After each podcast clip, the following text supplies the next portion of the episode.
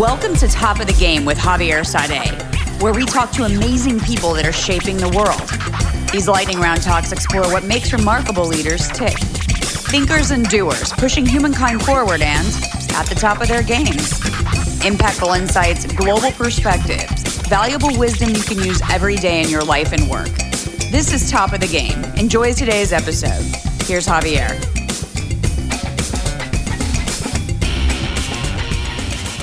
Today, lifelong learning with Len Schlesinger. Let's do it. Len Schlesinger is one of the only people in the world that has seamlessly threaded a needle yielding with a spectacular, decades long, and highly successful career in both business and academia. Growing up in Brooklyn and the son of Holocaust survivors has set him up on a jaw dropping trajectory. He is in equal parts beloved and respected. As they say in Boston, wicked smart. He is a prolific author, educator, and business leader, and is currently Baker Foundation professor at Harvard Business School and chairs the school practice based faculty. He has held many positions at the school and has taught classes in almost every domain. Len started his career at Procter & Gamble and ended up being COO of two companies, Au Bon Pain, the bakery chain, and L Brands, which include Victoria's Secret and Bath & Body Works. He has served on multiple boards and is today a board member of Restoration Hardware, a very special person that has directly influenced the lives and careers of thousands of leaders around the world, including me. Enjoy. Len, welcome to the show. Oh, what a delight to be here. You have such a unique background. Let's start where everybody starts. Where were you born? Where'd you Yep. grow up? Uh, born and raised in Brooklyn, New York, uh, which is probably one of the more powerful developmental experiences that helps to explain uh, how my life has evolved because I had to be relatively self sufficient at a relatively early age. Um, both of my parents uh, uh, were Holocaust survivors. Uh, and so that provided a pretty significant set of pressures and powers around how to think about the world. Um, and uh, uh, stayed in Brooklyn through high school uh, and then never went back. Amazing. And yes, Brooklyn is not for the faint of heart, let alone uh, the provenance of your of your family. Um there's very few people in the world that have seamlessly gone in and out of academia and business. You've, you know, you've done so much at HBS. You ran Babson. You were president of uh, L Brands when they had Victoria's Secret and all the other brands, Au Bon corporate boards. What do you attribute your seamless transitions back and forth from thinking to doing to everything in between? Yeah. So I mean, this it's a really great question because people, by and large, don't understand it and or don't believe me. So one is I can say I haven't been able to hold a job, and so I've had to do all these different things to be able to make a living over time. But the reality is, um, I'm either blessed or cursed with a short attention span, um, and so um, what I can do is explain, in essence, my career and the choices I've made about how to spend my time, pretty much driven by um, doing some work, stimulating a set of interesting questions, and trying to figure out whether being in a company, being in a university, being in a classroom was the particularly the best way of addressing that issue uh, at that point in time. Uh, and I've had the flexibility with some great employers to be able to make those choices in a whole bunch of different ways uh, over time. But literally, a perfect example. Um, I started here at Harvard Business School in the organizational behavior unit. I was doing research on the role of first line supervisors in manufacturing plants that were uh, doing work restructuring uh, to empower uh, frontline factory workers uh, for more self management than they'd ever experienced before. Um, and uh, I spent a lot of time working in a variety of different factories around the world to observe that and to engage. Um, uh, and that was completely driven by the fact that my first job after business school was as a first line supervisor in a paper mill in Green Bay, Wisconsin, making facial tissue and toilet paper and being fascinated by the dynamics of the workplace uh, and the extent to which we had assumptions about uh, what management did and what crews did. Did that um, uh, the peripherally on the other side when I was worried about or thinking about these kinds of ideas, shifting from manufacturing to service settings. Probably that was about 10 or 12 years later. And People Express Airlines, one of the first airlines in this space, started up. I just paid $19, went to the airport, flew on a plane uh, while I was an HBS professor, um, talked to the flight attendant who was called the customer service manager, who introduced me to the CEO. And then I got to spend two years um, in that organization, understanding the dynamics of trying to create a very new work environment from scratch. So, uh, and then I applied that um, in Pain when I left the school for three and a half years um, and was the chief operating officer there. That they had the ambition of becoming the People Express of French bakery cafes. So it's just been this continuous yin and yang of being in places where I had time to think about it and write about it and teach about it, and then punctuated by an opportunity to experience it and learn from that. There is so much to unpack there. These uh, activities where you have to operate at the top level and in a place like Harvard Business School, which, uh, as you know, I was a I was a student back in the Jurassic era, joined as executive fellow, kind of a professor light in calories. That you're surrounded by people that at best you're average, just because the brains are so are so expansive and you know typically driven most professors by one question or one issue upon which they build a career. But you seem to have had many questions.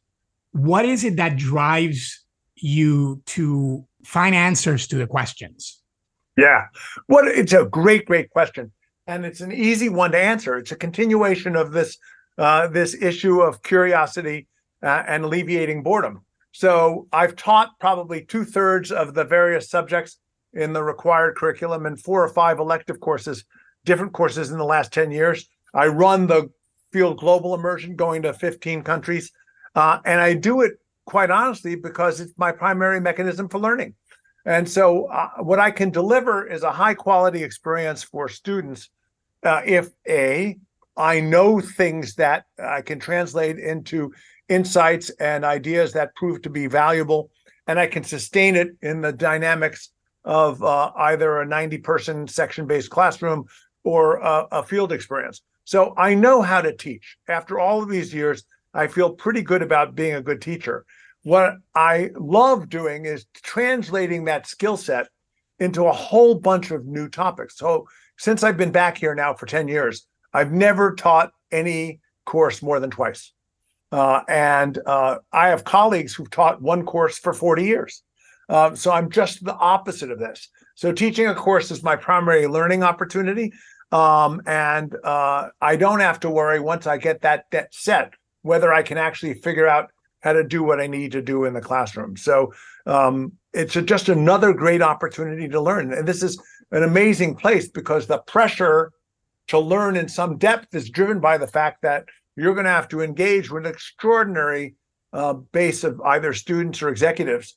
Um, so you better know what you're talking about and it better be useful this uh, feedback loop you you describe, uh, teaching is learning, learning is teaching, is important, obviously in academia, but in every endeavor in life. And you know, a little bit of a, a different direction here. You also ran a world class university, Babson, also in in Massachusetts.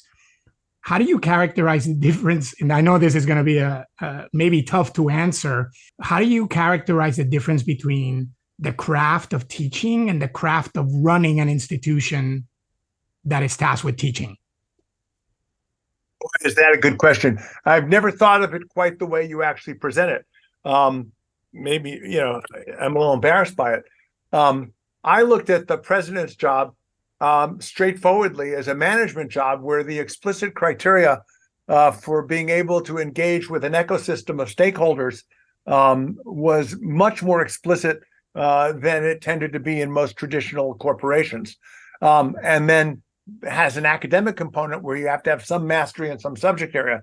When I went to Babson, the strategic issue was they had not figured out how to parlay at that time their reputational capital and entrepreneurship into a sustainable financial model uh, and a sustainable operating model. Um, and uh, and so a large part of what I had to do was figure out how to take all these great ideas and help put the school on the map Um, and uh, that piece was, you know, not much more different than any other managerial job I had, other than I had content mastery uh, alongside managerial mastery. Um, so I, I love it. It was just amazing opportunity uh, for me, uh, and um, I loved engaging. This was the first opportunity I had to engage with undergraduates in a significant way, and I love the fact that with undergraduates you had amazing amounts of energy and optimism, and uh, they didn't a lot. Uh, and so the ability to actually figure out um, how to engage with them around again a field-based curriculum, much like I'm doing now, uh, was a great opportunity. So every once in a while, I would teach. Okay, I would teach a course, stuff like that. Same way I do here. Um, I know how to teach now. I knew how to teach then, and I care deeply about the quality of the teaching learning experience. That gave me a little bit of credibility, but the rest of it was quite honestly a managerial job. Has Harvard yet figured out, and maybe this is a, uh, maybe I'm talking about the whole university, but maybe you can talk about it in the in the context of the business school, AI touching every single thing in life, especially knowledge based work. What do you think is coming? Yeah, it's a it's a great question. I've been involved in so many AI related questions around here over the the past several months, and have played with so many different uh, large language models and platforms. Um, and in fact, with a, a, a, colleague of mine who's been a medical school dean, we're now writing a piece about what the implications of AI uh, are likely to be for medical education. The big issue here for AI in a business school, uh, rather than the university, is the fact that it's already being adopted in significant ways inside businesses.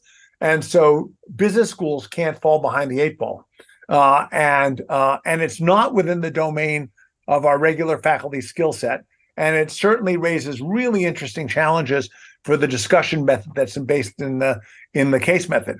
So uh, what you have end up with uh, with AI is a traditional, in some respects, resistance to change problem. I have a number of colleagues who are saying, "Oh my God, this is really going to threaten the viability of the case method going forward. Woe is me, woe is me."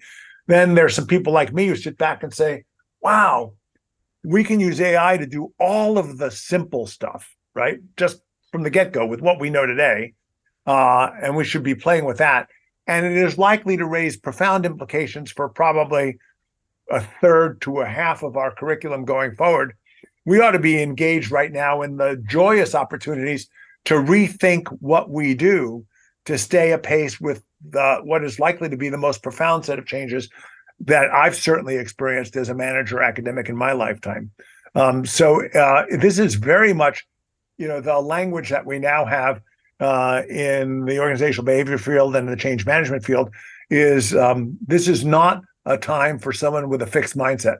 This is a great opportunity for somebody with a growth mindset. Human beings don't know don't know really how our 86 billion neurons with its 100 trillion synaptic connections work in our brain, let alone how an artificial brain works, right? So we, we don't know our own one works an artificial one is equally in a black box, which poses many, many more questions than answers, which I'm sure is something that um, motivates you and many at the at the school and across the country.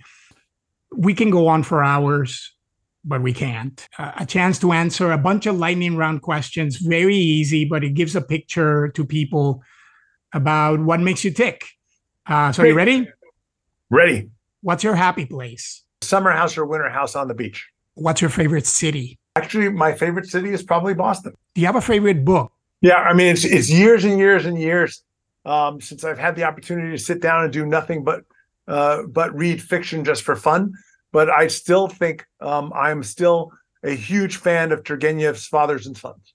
Love it, Len. You don't know how much we appreciate you being on the show. Keep doing what you're doing. You're very kind. It's been great to be with you. Look forward to future chats. We hope you enjoyed today's conversation. For information and links about today's guests, check out the show notes and visit topofthegame-thepod.com. Your host, Javier Saade, the show Top of the Game. Thanks for listening.